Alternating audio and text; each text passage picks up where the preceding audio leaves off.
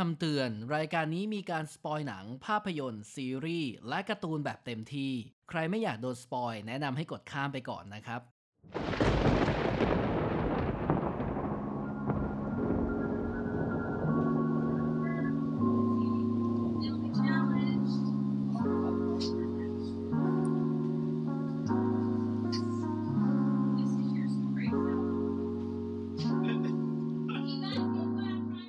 Watch Friends หนังเรื่องนี้ครับไม่ต้องไปดูเลยควรดูในสตรีมมิ่งต้องไปดูในโรงต้องหาดูให้ได้หรือห้ามพลาดก่อนตายครับนี่คือ Watch Friends ครับในช่วงของ Watch Scoop เราจะมาคุยถึงเรื่องเจาะลึกไปกับคุณแบบเพื่อนที่สุดครับครับก็ Watch Scoop จะเป็นรายการใหม่ของเรานะครับที่จะเป็นการที่เราจะรวบรวมข่าวสารข้อมูลรายละเอียดต่างๆในเรื่องที่อาจจะเป็นเรื่องที่คุณไบรท์โตสนใจหรือเรื่องที่ผมสนใจใช่แต่ก็จะเกี่ยวข้องกับวงการสื่อนี่แหละไม่ว่าจะเป็นแบบหนังแอนิเมชั่นเกมรายการ YouTube อะไรต่างๆหลายอย่างเลยใช่เราจะเอามาเจาะลึกกันแล้วก็ทำให้คุณเนี่ยอาจจะหาคำตอบที่คุณอาจจะสงสัยอยู่ลึกๆก็ได้ครับแล้วนี่คือ Watch Scoop EP แรกครับปรากฏการณ์ไทยบ้านครับเพราะว่าตอนนี้เนี่ยตัวของสับปะเลอเนี่ยกำลังก้าวเข้าสู่รายได้600ล้านแล้วโอ้ย600ล้านเลยครับถือว่าเยอะมากแล้วนะเยอะมากเราใช้ระยะเวลาไม่นานด้วยก่อนหน้านี้500ล้านที่เขาเก็บมาคือระยะเวลาแค่3สัปดาห์เท่านั้น3สัปดาห์เหรอ3สัปดาห์เพิ่งเข้าประมาณต้นตุลานี่เองถูกแล้วนะตอนนี้ที่กำลังจะก้าวเข้าสู่600ล้านเนี่ยคือแค่สัปดาห์ที่4เท่านั้นเองท่านผู้ชมแล้วผมยังเห็นว่าตัวรอบฉายในโรงเนี่ยถือว่ายังเยอะมากเลยนะปกติหนังเนี่ยเวลาที่มีหนังใหม่มาทุกวันพฤหัสเนาะหนังจะเข้าก็จะเริ่มรอบน้อยลงเริ่มอะไรน้อยลงใช่ใช่อยู่กับผมไบโตะแล้วก็คุณณะนะครับครับแล้วก็ผมไปเช็คมาเนี่ยไม่เคยได้แนะนำตัวสักทีเขารู้จักแล้วโอเคอ๋อสำหรับคนใหม่ๆแล้วกันสำหรับคนใหม่ๆเราเลยไงโอเคก็ผมไปเช็คมาเนี่ยมันยังมี2โรงยังมีรอบ 5-6 รอบต่อวันเยอะเลยเยอะเลยก่อนหน้านี้ผมอ่ะจะเพิ่งไปดูมาวันนี้คือเป็นวันเสาร์สักประมาณเริ่มต้นสัปดาห์ที่4แล้วอะไรเงี้ยจริงๆควรจะต้องไปดูไกลกว่านี้แต่กลายไปว่าโรงหนังแถวบ้านผมมันก็เพิ่มรอบนะก็เลยกลายไปว่าไปดูสบายเลยแล้วก็เข้าไปดูมาวันนี้แล้วก็ค้นพบว่าของมันดีจริงๆร้องไห้จนเหนื่อยอ่ะใช่เหรอเดี๋ยวผมจะไปดูแล้วเหมือนกันแล้วก็เดี๋ยวเราจะทำเป็น Watch Friends Team ด้วยเลยสำหรับหนังเรื่องนี้ก็เรื่องของคะแนนเรื่องของรายละเอียดหนังอะไรต่างๆพวก opinion หรือว่าความคิดเห็นของเราอะไรเงี้ยเดี๋ยวค่อยไปคุยกันในนู้นไปอยู่ในนู้นวันนี้จะเป็นเรื่องของข้อมูลแล้วก็เรื่องว่าทำไมตัวหนังสัปเหร่อถึงกลายเป็นหนังไทยที่ทำเงินได้น่าจะเยอะที่สุดในปีนี้ไม่น่าจะมีหนังอะไรแซงได้ยกเว้นที่หยดที่กำลังมาแรงแต่คิดว่าไม่น่าแซงได้ไม่น่า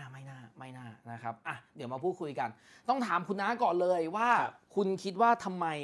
ตัวของหนังสัปเหร่อเนี่ยถึงทำรายได้ได้เยอะขนาดนี้เอาผมคิดว่าผมไม่รู้เลยเอางี้ดีกว่าอย่างแรกเลยนะผมอ่ะไม่เคยดูไทยบ้านมาก่อนครับไม่รู้ว่าคืออะไรหรือว่าเป็นอะไรมาก็เลยไม่รู้เหตุผลที่อยู่ๆมันดังแต่ว่าผมก็เห็นข่าวสารตั้งแต่แบบเหยียบ100ล้าน200ล้าน300ล้านออกมาก็มีอธิบายอะไรนิดหน่อยแต่ว่าก็อาจจะไม่ลงลึกดีเทลเทียบกับวันนี้ที่ผมคิดว่าผมจะได้จากคุณนะแล้วคุณคิดว่าทำไมมันถึงแบบรายได้เยอะขนาดนี้ผมคิดว่า1คือกระแสโอเคมีส่วนที่ทำให้แบบว่าพอมันเยอะก็เหมือนทุกอย่างอ่ะพออะไรมันดังมาอะไรคนก็เอ้ยมันดีจริงป่ะวะเฮ้ยเราต้องไปลองดูเองอะไรอย่างเงี้ยแล้วก็ผมไม่รู้ว่าในส่วนของนักแสดงหรือบทบาทต่างๆหรือเรื่องราวมันดีถึงขนาดไหนอันนี้อาจจะต้องรอหลังจากผมไปดูก่อนใช่แต่ว่าเป็นรายละเอียดแบบเรื่องของความเป็นไทยบ้านหรืออะไรพวกนั้นอ่ะผมไม่เคยดูเลยซึ่งอันนี้จะเป็นตัวอย่างที่ดีมากเพราะว่าน่าจะมีหลายคนที่ลังเลว่าเฮ้ยฉันจะไปดูสัปเหร่อดีหรือเปล่านี่เมื่อฉันไม่เคยดูไทยบ้านมาเลยเดี๋ยวคุณน้าไปลองให้ใช่แล้วผมว่าเดี๋ยวในธีมที่เราจะทำเรื่องสัปเหร่อเลยเนี่ยก็น่าจะมาเป็น2 มุมก็คือมุมที่ดูมาตลอดของผมด้วยกับมุมที่แบบไม่เคยดูมาก่อนเลยเดี๋ยวมาดูกันก่อนในมุมของคนที่ดูมาตลอดเนี่ยผมอ่ะไม่ได้ดูเพราะว่าชอบหรืออยากดูนะดูเพราะจะไปดูสัปเหร่อนี่แหละแล้วก็เลยคิดว่ามันต้องปูไปสักนิดสักหน่อยอ่ะเราก็คิดถูกจริงๆด้วยอย่างน้อยในมุมผมนะ คือคิดถูกที่ดูไปก่อนถึงแม้ว่าจะดูไม่สุดไม่ได้ดูแบบเก็บ MV ครบไม่ได้ดูแบบเก็บ 2.2 ผมดูแค่ไทยบ้านเดอะซีรีส์1กับไทยบ้านเดอะซีรีส์ 2.2 2.1 เท่านั้นไม่ได้ดู 2.2 แล้วคือมันเป็นแบบต่อเนื่องกันเหรอมันต่อเนื่องกันมันถึงได้ชื่อว่าเดอะซีรีส์แล้วคือถ้าผมไม่ดูไทยบ้านเดอะซีรีส์ผมจะรู้เรื่องป่ะ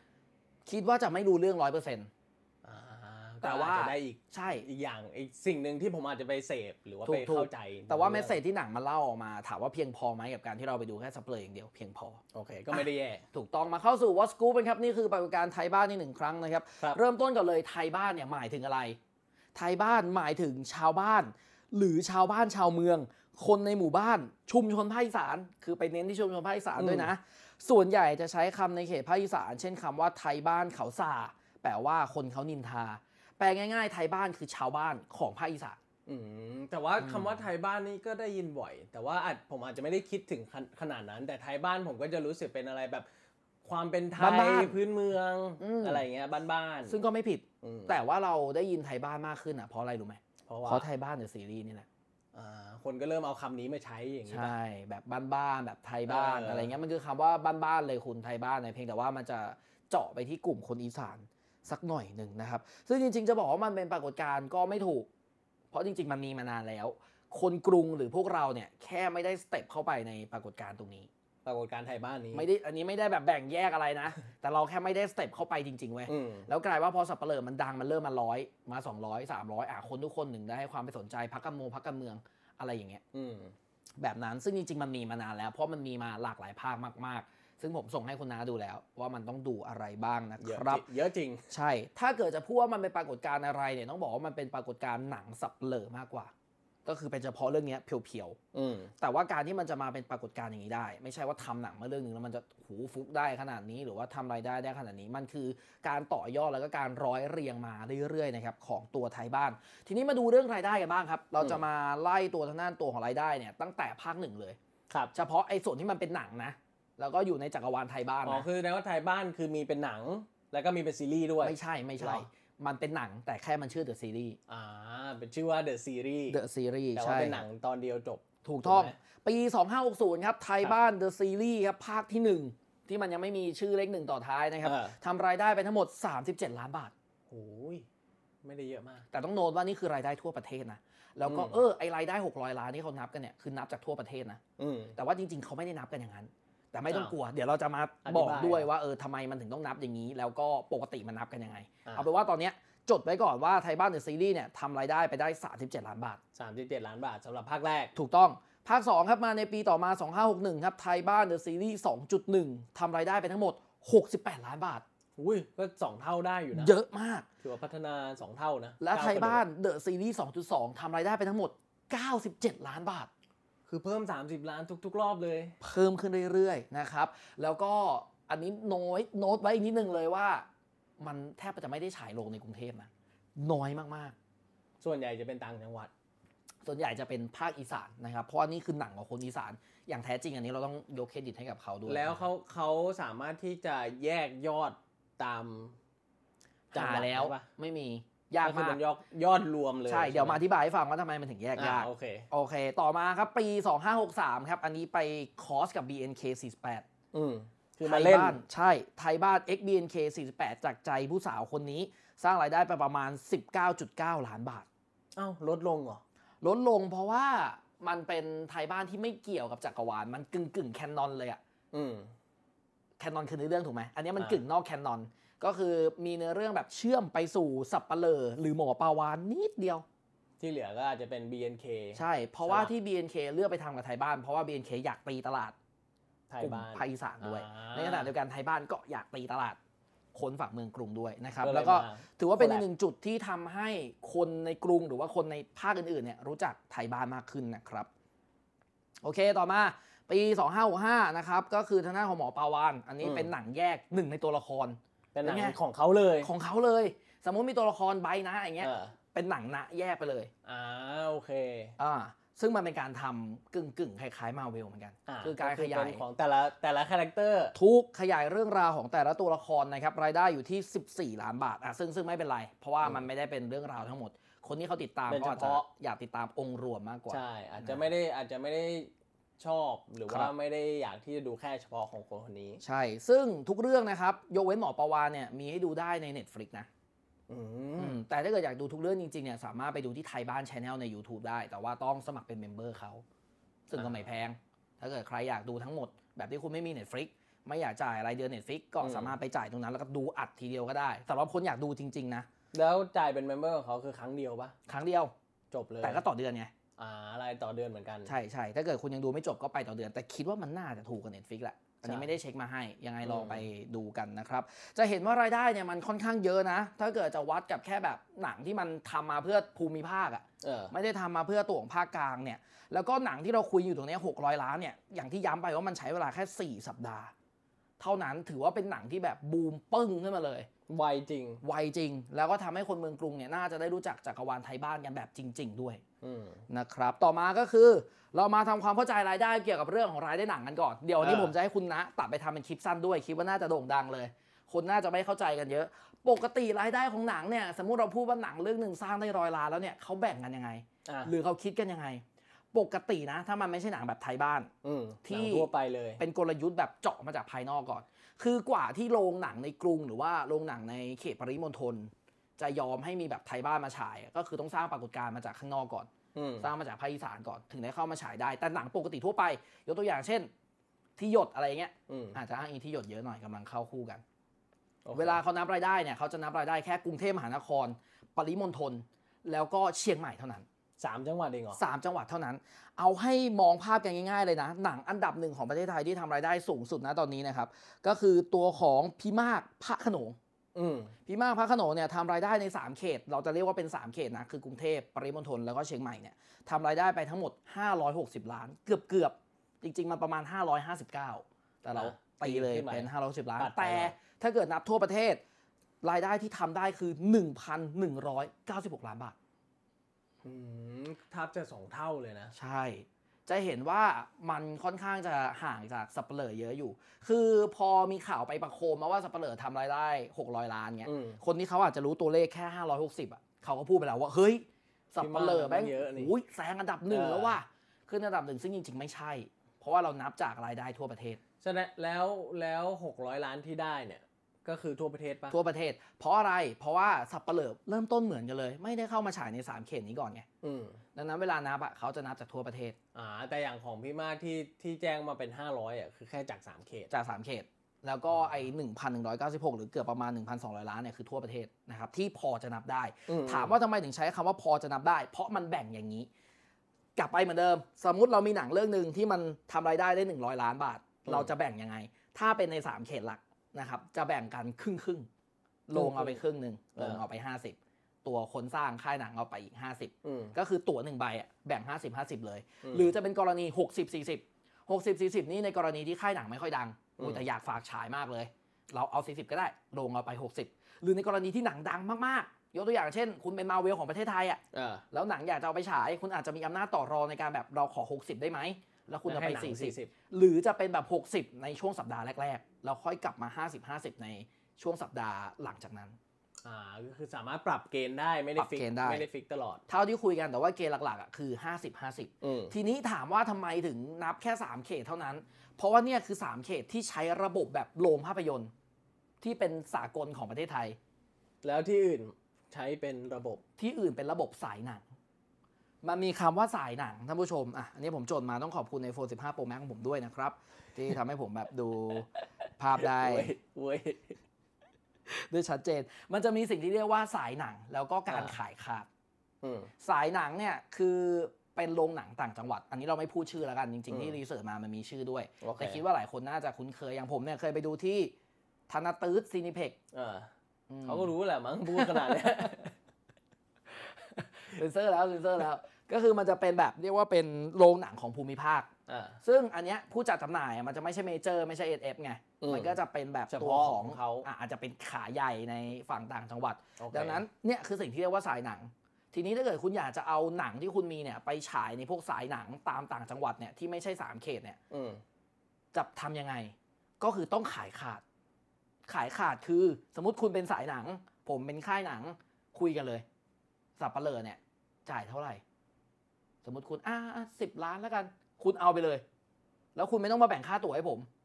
ก็คือเข้าใจไหมผมจ่ายคุณ10ล้านคือผมได้มา10ล้านแล้วสายหนังไปเลยเอาไปฉายแล้วค่าตั๋วเท่าไหร่คุณเก็บเอา 100% ใช่ไม่ต้องมีการแบ่งกันแล้วไม่ต้องมีการแบ่งมันคือการซื้อสินค้าชนิดหนึ่งไปเลยเข้าใจไหมทีนี้มันก็ต้องไปเล่ขายในตามแบบโรงต่างจังหวัดอะไรต่างๆซึ่งผมคิดว่าก่อนหน้านี้แรกๆไทยบ้านก็จะเป็นอย่างนี้ มันก็เลยทำให้ภาคแรกอะตอนที่แบบความเชื่อมั่นมันยังไม่เยอะอะมันก็เลยยังไม่มีใครมาซื้อขายขาดเยอะจนกระทั่งมันเริ่มแบบทำรายได้ไปเรื่อยๆทำรายได้ไปเรื่อยๆจนคว้ามาได้37เนี่ยรอบ2 รอบ 3มันก็มีคนไปซื้อเพิ่มหรือว่ารอบ2รอบ3เนี่ยมันก็มีโรงฉายเพิ่มขึ้นหนังที่ดีไม่ใช่ว่าจะดีอย่างเดียวคุณต้องมีโรงฉายด้วยถ้าคุณไม่มีโรงฉายรายได้ไม่มานะฮะอันนี้คือสิ่งที่มาพูดคุยกันมาเล่าให้ฟังกันคิดว่าน่าจะมีหลายคนไม่รู้ด้วยซ้ำถ้าเกิดเป็นโรงหนังใน3เขตคือเป็น SF Major เอาแบ่งกันแต่ถ้าเกิดเป็นสายหนังที่เป็นต่างจังหวัดเนี่ยมันคือการขายขาดที่เราขายหนังให้เขาไปเลยแล้วเขาจะฉายตั๋วได้เท่าไหร่เขาเก็บไปเราไม่เอาเราไม่แบ่งเราเอาแค่ค่าที่เราขายสินค้าเท่านั้นแล้วยอดที่ทำหนังได้คือรวมที่ขายขาดนี้ด้วยไหมหรือแค่ได้มาจากตั๋วถ้านับเป็นรายได้ทั่วประเทศอ่ะอาจจะนับถึงได้บอกว่าเท่าที่มันพอนับได้เพราะว่าบางทีสมมุติเราขายไปกับโรงต่างจังหวัดที่เขาไม่ได้มีระบบบันทึก อะไรแบบนี้มันก็อาจจะไปดึงข้อมูลมายากแต่ตอนนี้เท่าที่มันดึงได้แล้วมันก็คิดว่าน่าจะเทคโนโลยีเท่าๆกันหมดแล้วเนี่ยมันก็พอจะตียอดกลับขึ้นมาได้อยู่แต่หมายถึงว่าถ้าสมมุติว่าผมขายหนังให้คุณไป10ล้านในยอดรวมที่ได้เนี่ยมันคือบวก10ล้านนี้ด้วยปะคิดว่าบวกสำหรับยอดรายได้ทั่วประเทศก็คือรวมทุกสิ่งทุกอย่างเลยถูกที่จะเป็นรายได้ให้กับเขาใช่เกี่ยวกับหนังเรื่องนี้อันนี้ไม่ชัวร์นะแต่คิดว่าบวกเพราะว่ามันไม่น่าจะมีวิธีการคิดที่มันแย่ขนาดนั้นแต่เชื่อว่าในอนาคตอันใกล้เนี่ยเราน่าจะไม่นับแค่3เขตแหละเราจะนับทั่วประเทศเลยเพราะว่าทาง SF Major ก็เริ่มไปอยู่ตลาดได้มากขึ้นรวมถึงตัวสายหนังต่างๆเขาก็เริ่มมีระบบข้อมูลที่มันแบบน่าเชื่อถือพอที่มันจะแบ่งรายได้กันได้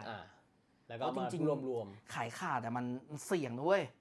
ถูกป่ะสมมุติเราซื้อหนังมาเรื่องนึง10ล้านแต่ฉายไม่ดีแต่ฉายได้ตั๋วแค่9ล้านเงี้ยก็ขาดทุนมันขาดทุนนะกลับกันถ้าเกิดสมมุติเรารับกันครึ่งๆกับของค่ายหนังเนี่ยได้เท่าไหร่เราก็ได้เท่านั้นเราแค่เป็นผู้ให้บริการเอาไปหักต้นทุนพนักงานสถานที่ค่าแอร์ค่าไฟค่าน้ำค่านุ่งค่านี่ค่าเสื้อค่าอะไรวางไปอันนี้เยอะจ้ะเร่งให้เองด้วยไม่ต้องไปเร่งในวิดีโอเข้าใจหรือยังนี่ผมพูดสรุปให้คุณเผื่อไปตัดด้วยนะเป็นไงอันนี้เราเอาไปลงได้เลยนะครับอันนี้ดีใช่ใช่ดังนั้นตัวของรายได้600ล้านที่เรากำลังคุยกันอยู่สัปเหร่อเนี่ยต้องทำความเข้าใจก่อนนะว่ามันคือรายได้จากทั่วประเทศดังนั้นมันยังไม่ใช่อันดับหนึ่งของประเทศไทยแต่ถามว่ามีโอกาสไหมมีแน่นอนเพราะนี่เพิ่ง3สัปดาห์คุณคิดดูถ้าเกิด4สัปดาห์มัน600อ่ะถ้าคิดมันอย่าไปยางโง่ๆนะสัปดาห์ละ100อ่ะสัปดาห์ละ100กว่าด้วย150ดังนั้นถ้าเกิดฉายไปสัก8สัปดาห์มันก็ต้อง 1,200 อั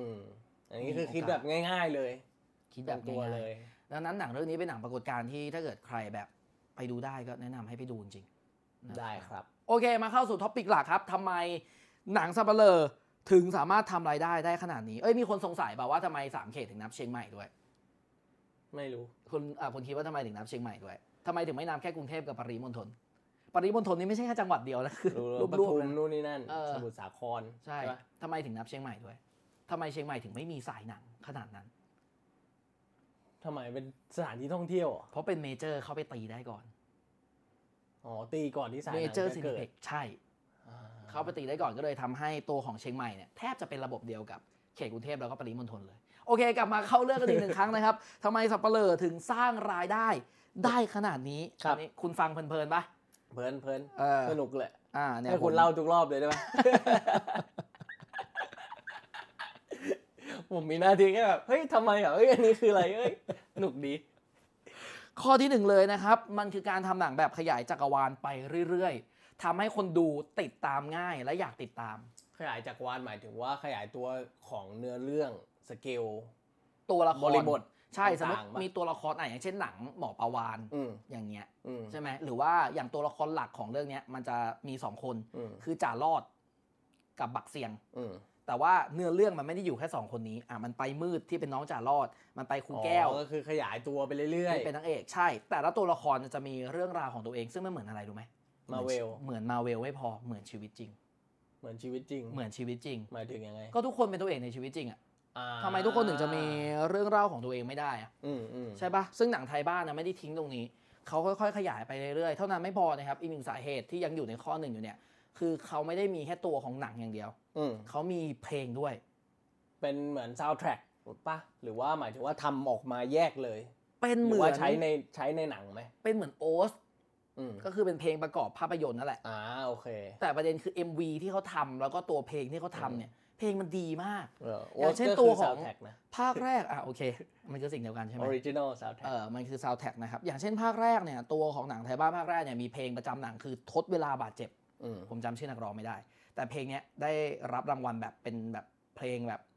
ดีเด่นเหรอดีเด่นอะไรอย่างเงี้ยในการประกวดเป็นแบบเพลงระดับชาติซึ่งมันเพราะจริงๆใครที่ยังไม่ได้ฟังแนะนำให้ฟังกันเดี๋ยวอาจจะแปะลิงก์ไว้ให้ฟังกันนะครับสำหรับทดเวลาบาดเจ็บตอนที่ผมดูผมก็โหติดไปเป็นสัปดาห์เหมือนกันซึ่งหนังเพลงทุกเพลงเนี่ยของหนังไทยบ้านจะเป็นหมอลำลูกทุ่งหมอลำคือร้องด้วยภาษาอีสานหมดเลยเพราะว่าเขาเจาะฝั่งนี้แล้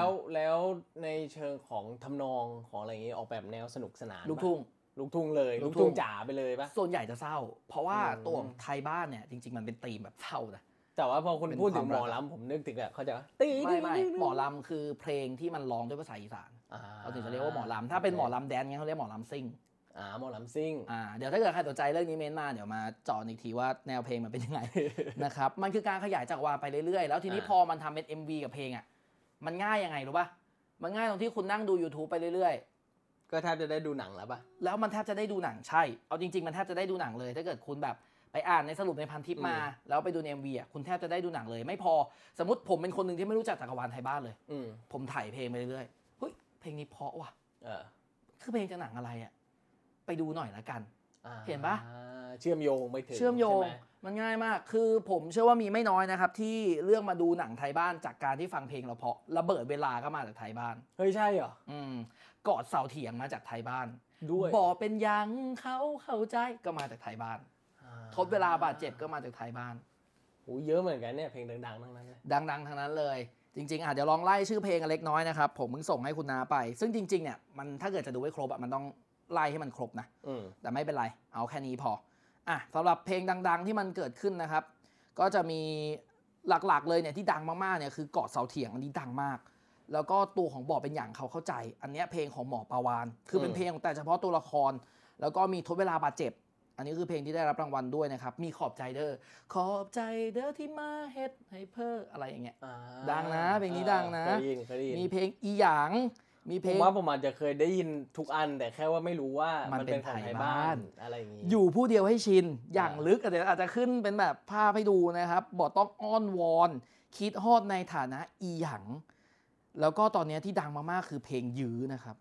ที่เป็นแบบประกอบตัวของสัปเหร่อซึ่งถ้าเกิดใครไปดูสับเปลือกมาแล้วแล้วคุณไปดู MV คุณจะรู้สึกว่านี่มันหนังทั้งเรื่องนี่หว่าไม่ต้องไปดูก็ได้ที่ว่าหนังแต่จริงๆมันยังมีอะไรลึกกว่านั้นอันนี้แค่ข้อหนึ่งเท่านั้นนะครับก็คือมันขยายจักรวาลไปเรื่อยๆแล้วที่ขยายจักรวาลถูกปะก็คือคุณบอกว่าแต่ละตัวละครมันจะมีในเรื่องของตัวเองอะไรใช่ที่มันเล่าในหนังด้วยนะคือหมายถึงว่าในหนังมันก็มีเป็นช็อตของแต่ละตัวใช่ในเรื่องเดียวกันใช่เช่น 2.2 เนี่ยผมยังไม่ได้ดูว่าจริงแต่ผมไม่อ่านสรุปมาหมดแล้วก็จะมีเรื่องของมืดที่เป็นน้องจ่ารอดซึ่งมันคือมืดที่เราเห็นตั้งแต่ภาคหนึ่งที่มันตัวน้อยๆเป็นปากหำน้อยจนภาค 2.2 มันโตจนมันมีความรักได้มันคือการที่เราผูกพันกับตัวละครอย่างผมไปดูซับเปอร์เนี่ยโอ้โหผมรู้สึกว่าผมเป็นเพื่อนกับบักเซียงเหมือนเป็นที่เป็นเพื่อนกับคุณน้าเลยสนิทแล้วใช่เพราะว่าเราดูชีวิตเขามาตั้งแต่ต้นไงแล้วหลายปีนะถ้านับตั้งแต่ภาคแรกก็คือ 2560 น่ะก็คือ 6 ปีก็เหมือนคุณได้รู้จักเพื่อนคนหนึ่งมา6 ปีอันนี้คืออีกหนึ่งสาเหตุสำคัญนะครับก็คือการที่เราแบบเล่าเรื่องต่อไปเรื่อยๆคนก็อยากมาดูนะฮะข้อที่2ครับเขาทำหนังเจาะกลุ่มแบบนี้เจาะกลุ่มผู้ชมโดยเฉพาะก็คือผู้ชมในภาคอีสานเพราะมันคือหนังที่ทำโดยคนอีสานแสดงโดยคนอีสานและเนื้อเรื่องเป็นคนอีสานภาษาเป็นอีสานอย่างแท้จริงภาคแรกไม่มีซับให้ดูด้วยซ้ำแต่ภาคนี้มีไหมมีตั้งแต่ภาค 2.1 เป็นต้นมาแต่เป็นซับไทยป่ะภาค 2.2 ภาค 2.1 เป็นซับไทยแต่ว่าไม่รู้ว่า 2.2 เป็นยังไงแต่สับเปลือกเป็นไทยอิงมีอิงแล้วด้วยมีอิงด้วยเพราะว่าหนังเขาน่าจะเจาะต่างประเทศนะครับแต่ผู้ชมที่เขาเจาะคือผู้ชมภาคอีสานเนี่ยคือประชากรที่คิดแล้วเป็นจำนวน1ใน3ของประเทศไทยครับคนไทยมีทั้งหมดตอนนี้ประมาณ66ล้านคนคิดเฉลี่ยนะเป็นคนอีสานไปแล้วหมายถึงคนที่เป็นคนในภูมิภาคอีสานนะ22ล้านคนหรือ 33% จาก 100% 1ใน3เฮ้ยถือว่าเยอะมากเลยเยอะมากนั่นหมายความว่าสมมุตินะอันนี้แบบไม่ได้อะไรนะทำหนังไทยบ้านขึ้นมาเรื่องนึงคนกรุงไม่ดูไม่เป็นไรนี่หว่า22ล้านเพราะมี22ล้านจะเอาคนภาคกลางมาทำไมถูกป่ะใช่คนภาคกลางก็ถือว่าเป็นโบนัส คนภาคกลางหรือว่าภาคอื่นเหนือใต้อะไรก็ตามแล้วที่สำคัญคนอีสานไม่ได้อยู่แค่ในภาคอีสานทุกคนอยู่ทุกที่ที่เราวัดว่าเขามี22คนเนี่ยคือวัดจากทุกที่แค่แบบเขาเกิดที่ภาคอีสานแล้วเขากระจายไปอยู่ภาคใต้ภาคเหนือกรุงเทพนู่นนี่นั่นกลายเป็นว่าหนังไทยบ้านมันเข้าได้ถึงทุกภาคส่วนของประเทศจากอะไรจากบุคคลไม่ได้มาจากการโปรโมทไม่ได้มาจากอะไรด้วยไทยบ้านแรกๆไม่มีใครรู้จักเลยแต่มันเกิดจากการที่แบบผมเป็นคนอีสานแล้วคุณน้าเป็นเพื่อนผมแต่คุณน้าไม่ใช่คนภาคอีสานแล้วผมนั่งดูคุณน้าบอกให้ดูอะไร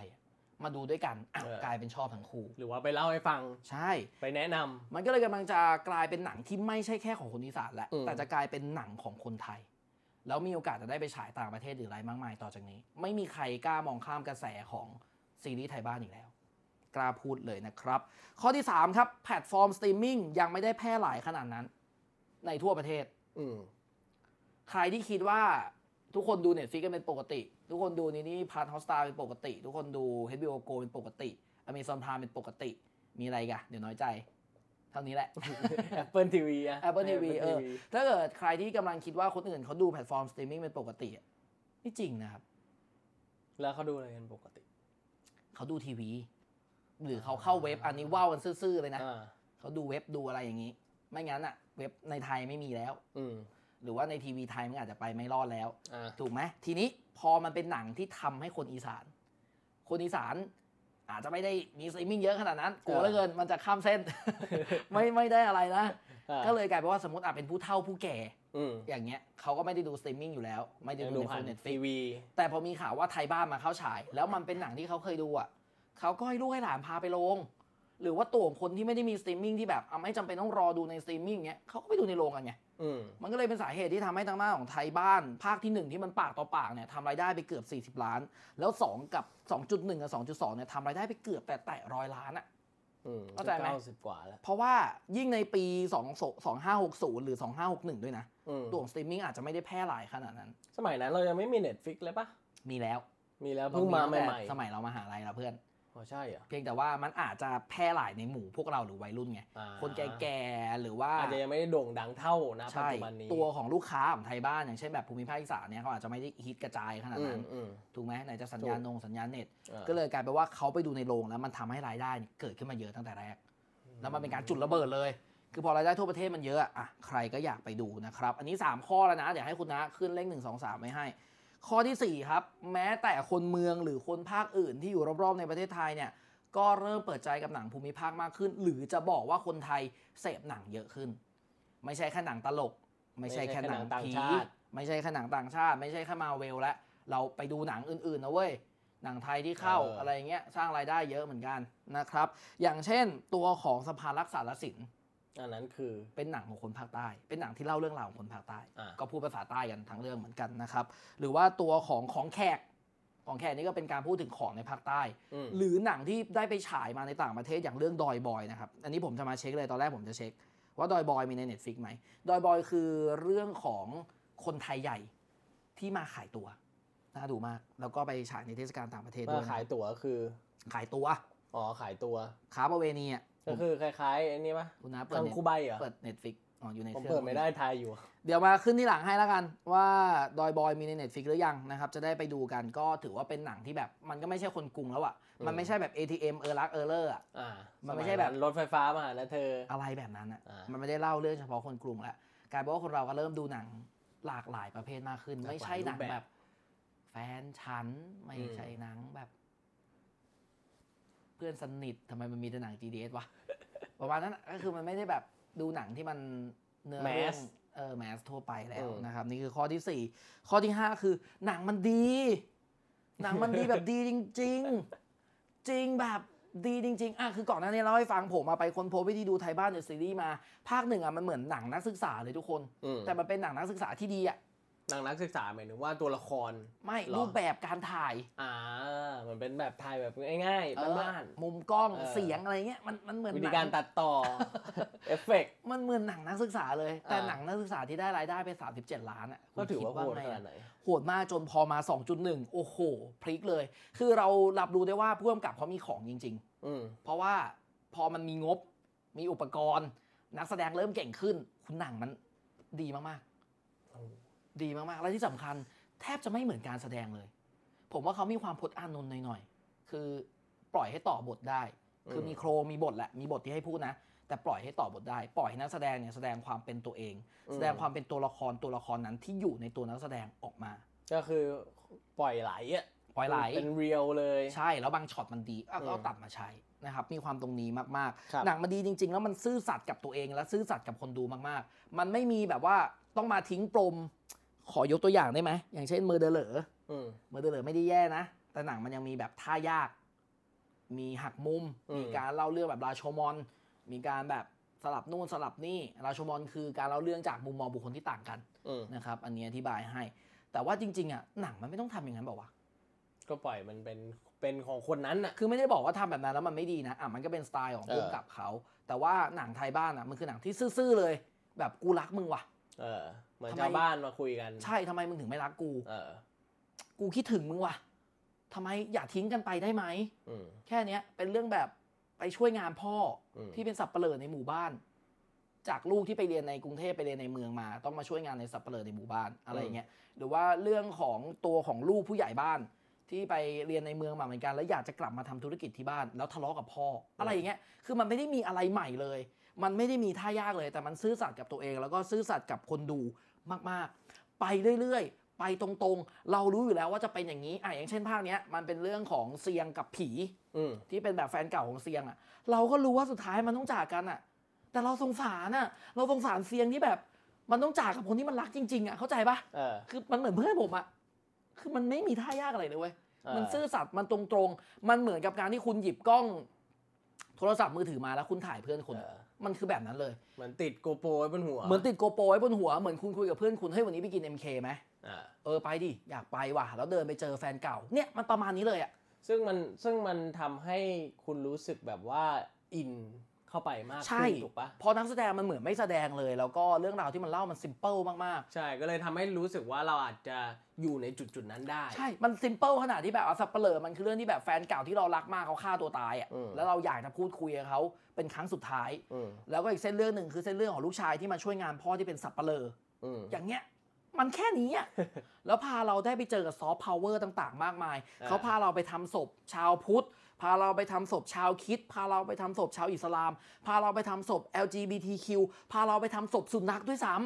ำแล้วเครื่องใช่แล้วเล่าให้ฟังว่าตัวคาถาที่ทำศพมันเป็นยังไงทำไมวิถีชีวิตของศาสนานี้ในภาคอีสานเขาถึงต้องทำศพแบบนี้ทำไมศาสนาอิสลามในภาคอีสานหรือว่าศาสนาอิสลามทั่วไปเนี่ยเขาถึงต้องทำศพแบบนี้คือมันเป็นซอฟต์พาวเวอร์ที่ตอนนี้มันไม่ใช่แค่ภาคอีสานละแต่ส่วนใหญ่มันจะเป็นภาคอีสานสอนให้เรารู้ว่าเอ้ยทำไมสับเปลือต้องมีหน้าที่แบบนี้ทำไมหนึ่งหมู่บ้านถึงต้องมีสับเปลืออะไรแบบเนี้ยไปยันซอฟต์พาวเวอร์เด็กแว้นว่าเด็กแว้นมีแล้วเป็นยังไงจุดจบเป็นยังไงมันไปในระดับนั้นเลยแล้วความหมายของหนังเรื่องนี้พูดถึงเรื่องซอฟต์พาวเวอร์ได้ดีกว่าหนังอีกหลายเรื่องเลยเริ่มขึ้นแล้ว ความหมายของสับเปลือคืออะไรก็แค่อาชีพหนึ่งที่ทำศพหนังเรื่องนี้เป็นสปินออฟคล้ายๆกับตัวของหมอปาวานสปินออฟแปลว่าตามนั้นเดี๋ยวให้คุณน้าไปใส่มันก็คือเรื่องที่แยกออกมาจากจักรวาลหลักนั่นเองสับเปลือคือสปินออฟที่เล่าเรื่องต่อจากจักรวาลไทยบ้าน 2.2 และหมอปาวานแต่มาโฟกัสที่เรื่องของลุงศักดิ์ที่เป็นสับเปลือในหมู่บ้านแล้วก็เจิดที่เป็นลูกลุงศักดิ์แสดงว่า2คนนี้คืออยู่ตั้งแต่ไม่อยู่เพิ่งโผล่มาเลยอ๋อแต่ก่อนไม่มีแต่อยากมาโฟกัสเล่าตรงเนี้ยมันเลยเรียกว่าสปินออฟไงแต่หมายถึงว่าในเรื่องของไทยบ้าน 2.2 อะไรพวกเนี้ยไม่มีตัวสับเปลืออยู่ในนั้นเลยไม่มีแต่มีพี่ชายเจิดเป็นหมอในอนามัยตั้งแต่ภาคแรกแล้วก็ค่อยมาสปินออฟมาเป็นโฟกัสจุดนี้แทนมาเล่าให้ฟังว่าอ้าวหมอคนเนี้ยทำชื่อหมอไม่ได้ขออภัยแต่เขาเป็นหมอที่แบบชอบหมอประวานอ่ะเป็นหมอที่เป็นลูกของลุงศักดิ์แล้วเจิดเนี่ยเป็นพี่น้องต่างแม่ก็เลยพอจะเล่าได้ว่าเจิดมันก็เลยไม่ได้โผล่มาตั้งแต่1ตั้งแต่ 2.1 2.2 ได้ใช่เพราะมันเป็นลูกชายต่างแม่ไม่พอเนี่ยไปเรียนอยู่ในอาจจะไม่ใช่ตัวหลักตอนนั้นอาจจะไม่ใช่เมืองกรุงด้วยซ้ำอาจจะเป็นขอนแก่นหรืออะไรอย่างเงี้ยแบบนั้นนะก็เลยแบบมันก็พอยอมรับได้ว่าอ๋อโอเคเพราะมันคือหนังที่เล่าเรื่องในหมู่บ้านตรงเนี้ยโนนคูนอ่ะซึ่งมันกลายไปว่าในหมู่บ้านอ่ะมันก็มีคนเยอะอยู่แล้วนะครับนี่คือ5ข้อครับที่เป็นเหตุผลว่าทำไมตัวของสับเปลือถึงกำลังก้าวเข้าสู่หนังไทยที่ทำรายได้เยอะที่สุดในปี2566ครับจะ600 ล้านแล้วตอนนี้600 ล้านผมว่ายังมีเคลียร์มั้ยยังไปได้อีกเคลียร์มั้ย เคลียร์พอนึกภาพออกมาว่าทำไมมันถึงทำรายได้ได้ขนาดนี้หลักๆเลยหนังมันดีพอหนังมันดีแล้วมันถูกรับรู้ในวงกว้างอ่ะรายได้มันก็ต้องเพิ่มตามไปแล้วค่อยๆเพิ่มไปเรื่อยๆอ่ะใช่ไม่รู้คลิปนี้กี่นาทีนะไม่รู้เหมือนกันแต่ว่าเล่าด้วยพลังเอาเกร็ดขำๆหน่อยแล้วกันว่าทำไมแบบยังทำรายได้เยอะก็คือหนึ่งเลยหนังมันได้100 ล้านด้วยหนังมันได้200 ล้านด้วยคนมันเลยแบบอุ้ยหนังอะไรอ่ะต้องไปดูและอารมณ์เหมือนตอนพี่มากอ่ะเอาจริงๆพี่มากก็โอ้ยไม่ได้แบบเปรี้ยงปร้างขนาดนั้นในช่วงแรกๆถามว่าเปรี้ยงปร้างไหมเปรี้ยงปร้างแต่อาจจะเป็นแค่ในแบบหมู่3เขตแต่ทีนี้พอมันแบบเริ่มทำรายได้200ล้าน300ล้าน500ล้านเฮ้ยไม่ได้แล้วต้องไปดูแล้วแถมอยู่ในโรงนานมากๆด้วยระยะเวลาการฉายก็มีผลเหมือนกันเลยถูกต้องก็เลยทำให้ตอนแรกก็ไม่ได้เอะเหมือนกันไม่ได้เอะใจถึงเรื่องนี้เลยสับเปลือกใช่ไหมใช่แต่พอจะพักข่าวมันมาไงก็เริ่มไปแบบเอ้ยมันคือหนังอะไรอย่างผมคือคนหนึ่งที่แบบพอสับเปลือกเริ่มก้าวเข้าสู่300ล้านผมรู้สึกว่ามันไม่ได้ละต้องไปดูแลอาจจะต้องดูแลไทยบ้านเนี่ยเป็นเรื่องที่ตัวของแฟนผมแนะนำให้ดูนานแล้วแต่ผมไม่ได้ดูสักทีแล้วจริงๆภาค1มันก็ไม่ค่อยสนุกก็เลยมีวิธีการละคือดูตอนกินข้าวไปทุกคนดูเหมือนมันเป็นซีรีส์เลยคุณดูไปเลยเพราะว่ามันจะเล่าเรื่องแบบซิมเปิลไปเรื่อยๆเราว่าจะรอดไปจีบคนนู้นภาคแรกนะเราว่าจะรอดไปชอบคนนี้เราว่าจะรอดตัดสินใจได้ว่าจะชอบใครแล้วก็ไปขอโทษแฟนเก่าทั้งหมดอะไรอย่างเงี้ยมันซิมเปิลมากเลยคุณสามารถนั่งกินข้าวไปด้วยแล้วก็ดูไปด้วยหรือทำอะไรไปด้วยก็ได้อย่างผมเล่นเกมบางทีก็เล่นเกมไปด้วยซ้ำแล้วก็เงยหน้าขึ้นมามองพอเรื่องเล่ามันเล่าแบบเข้าใจง่ายมากๆย่อยง่ายมากๆไม่มีตรงไหนที่ต้องแบบโฟกัสขนาดนั้นเลยยกเว้นฉากลองเทคที่โหดีทุกภาคแนะนำให้ไปดูแล้วซาบะเลอมีลองเทคป่ะมีของดี ของดีจัดๆเลยให้ไปดูผมร้องไห้จนเหนื่อยโดยเฉพาะลองเทคเพราะมันแบบส่งต่ออารมณ์ได้เต็มที่ไงแล้วคุณอยากหยุดดูตอนไหนคุณก็หยุดดูคุณก็ไปทำอย่างอื่นแล้วค่อยกลับมาดูต่อแล้วบอกคนนึกได้เอ้ยถ่ายบ้านโอเคก็เรื่องมันก็ไม่ได้เป็นหนังที่หมายถึงแบบว่าจะขาดตอนขนาดนั้นใช่เพราะมันคือชีวิตประจำวันของคนดังนั้นคุณจะแวะมาดูเมื่อไหร่ก็ได้อันนี้คือวิธีการดูแบบผมทำให้ผมสามารถแบบทรู2ภาคได้ภายใน2 วันเพราะผมเวลาว่างเยอะผมก็นั่งเปิดเล่นเกมโอ้ตรงนี้โหเศร้าว่ะเรื่องดีว่ะอะไรเงี้ยเล่นต่อก็คือแต่ก็โฟกัสแหละต่อมาคืออีกข้อนึงก็คือคนไทยชอบดูหนังผีเว้ยลองไปดูท็อปหนังดิพี่มาพระโขนงก็หนังผี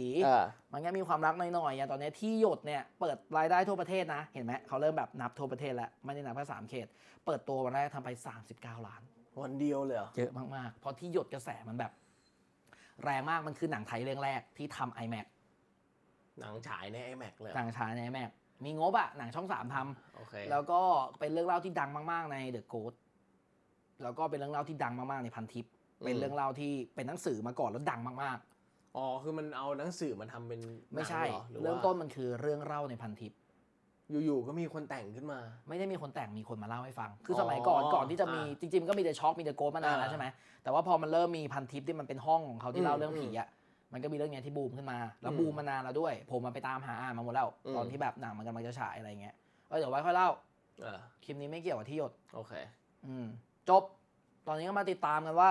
ตัวของสับเปลือกเนี่ยจะก้าวเข้าสู่รายได้เท่าไหร่ผมคิดว่า600 ล้านอาจจะไม่ใช่เส้นชัยผมคิดว่าเป็นถึง1,000ได้นะมีสิทธิ์นะแต่ถ้าถึง1,000นะมันต้องแมสในระดับพี่มากพระขนงซึ่งนะตอนเดียวกันก็มาถึง600แล้วนะก็ใช่แต่ว่าอาจจะยากเข้าใจปะคือมันอาจจะมีเส้นแบ่งบางๆระหว่างแบบ900กับ1,000หรือเพราะว่ามันเป็นหนังผีเปล่าคนก็ดูคนชอบดูหนังผีก็ตายบุผาราตรีหลวงพิเท่งหมายถึงว่าหลวงพิเท่งหนังตลกหมายถึงว่าพอพี่มากมันก็ออกแนวผีที่ตลกอันนี้ก็ผีตลก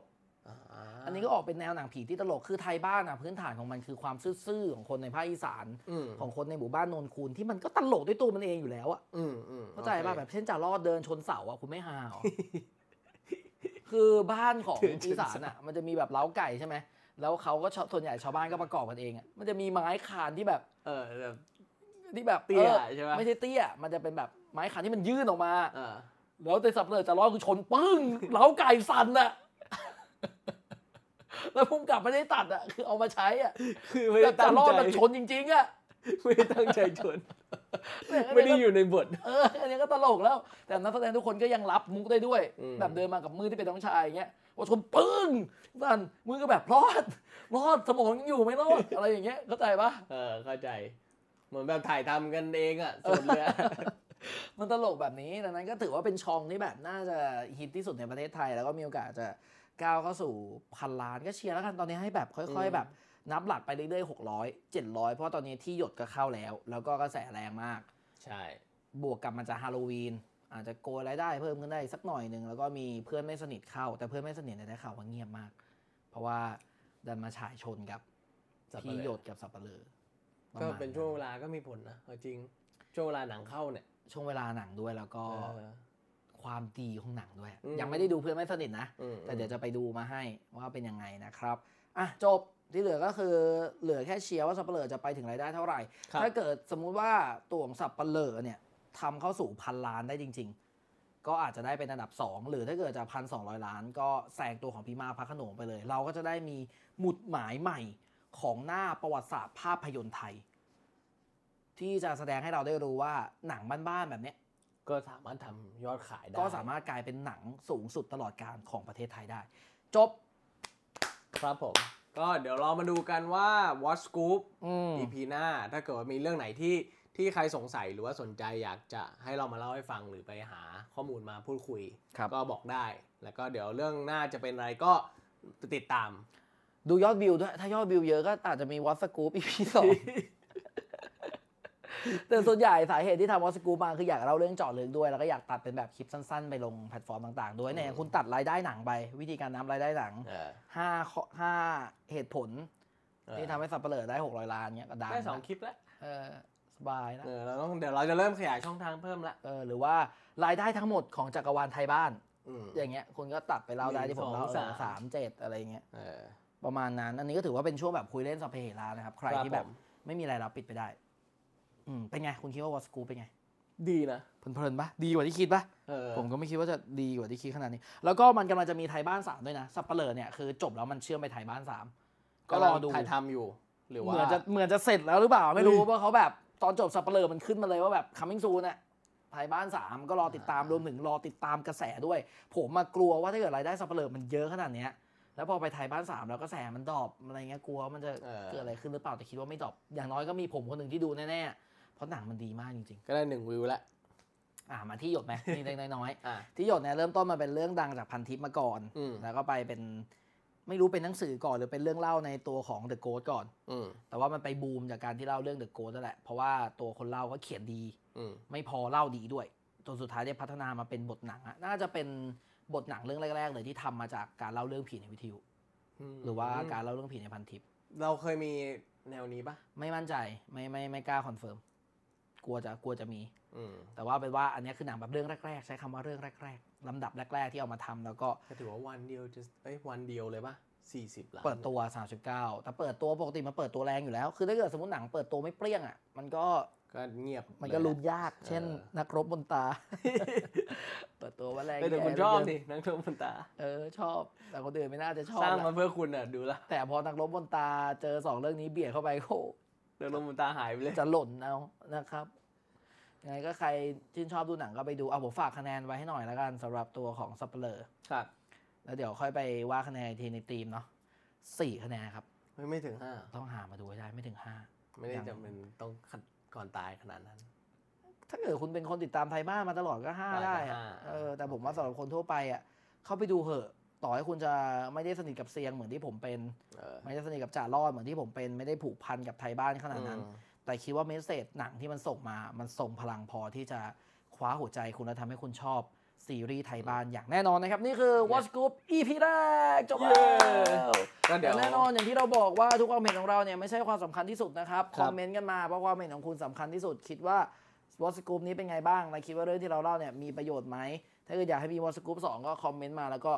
ดูยอดวิวกันมาเยอะๆแล้วก็ที่สำคัญกด Subscribe ด้วยขอบคุณมากฝากไลค์ฝากแชร์นะครับแล้วก็เดี๋ยวพอมาถึงทีมเนาะเราจะทำของสัปเหร่อก็เนี่ยเดี๋ยวจะได้มาเห็นมุมมองของคนที่เคยติดตามหรือว่าดูไทยบ้านอะไรต่างๆกับคนที่ไม่เคยดูเลยจะเข้าไปดูสัปเหร่อเป็นตัวแรกเลยเป็นตัวแรกแล้วก็จะได้เข้ามาฟังเรื่องราวด้วยก็คือพอเป็นธีมเราก็จะเล่าแบบเรื่องราวผมคิดว่าคุณใบตัวน่าจะมีหลายอย่างอัดอั้นอยู่ในใจตอนนี้อยากเล่าเหรอเมื่อกี้เล่าจริงก็ได้มาหลายช็อตแล้วนะ ได้มาหลายเรื่องนะ ได้มานิดๆแล้วไปดูเทรลเลอร์กับไปดู